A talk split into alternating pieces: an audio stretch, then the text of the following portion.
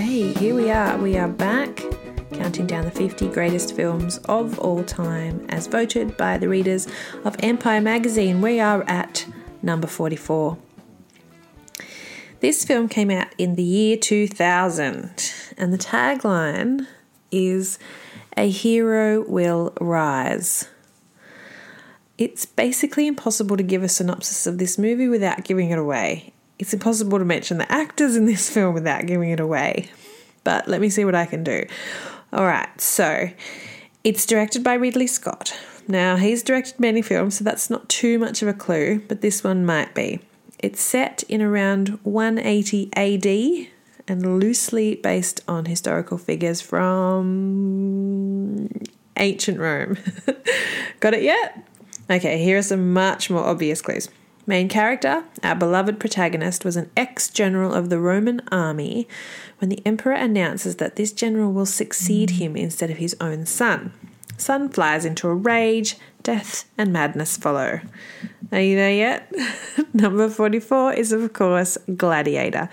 If you have seen the film, you know that Maximus becomes a gladiator to avenge the death of his wife and son, but I will give no more away as this is worth watching if you haven't seen it. As I've mentioned, it's directed by Ridley Scott. It's starring Russell Crowe, Joaquin Phoenix, Connie Nielsen, Oliver Reed, Derek Jacobi, Djimon Hounsou, and Richard Harris. The screenplay is by David Franzoni, John Logan, and William Nicholson. The music is by Hans Zimmer and Lisa Gerrard. Um, I don't usually mention who does the music for the films. Um, not that I don't care, I just don't want to make these too long and waffly, but I did mention this one because it's particularly interesting in this um, situation. In the year 2000, uh, no, two people couldn't receive an Academy Award for um, Best Music for a Film. So they gave the award to Hans Zimmer and left uh, Lisa Gerrard out of it, which a few people were none too happy about, and I think rightly so. They did get a Golden Globe together for it as well, but um, just a little thing to note there. Um, it was produced by Douglas Wick, David Franzoni, and Branko Lustig. A little bit of trivia for the end, as I always do.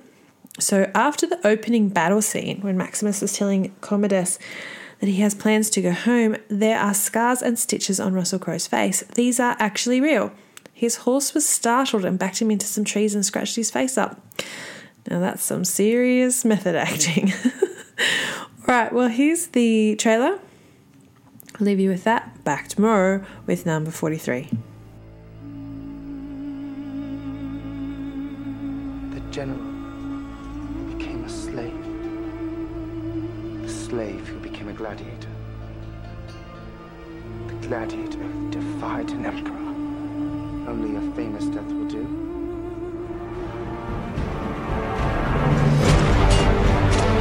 The frost. Sometimes it makes the blade stick. You find yourself alone, riding in green fields with the sun on your face. Do not be troubled, for you are in Elysium, and you're already dead. Brothers, what we do in life echoes in eternity.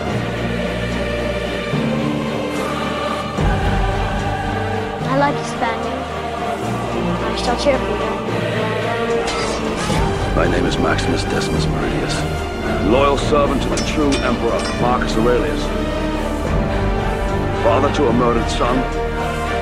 Husband to a murdered wife. And I will have my vengeance. In this life or the next.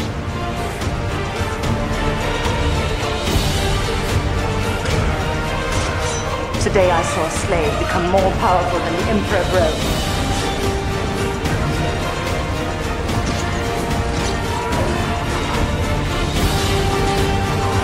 Strength and honor, strength and honor. Are you a man who once said death smiles at us all? All a man can do is smile back. Smile for me now.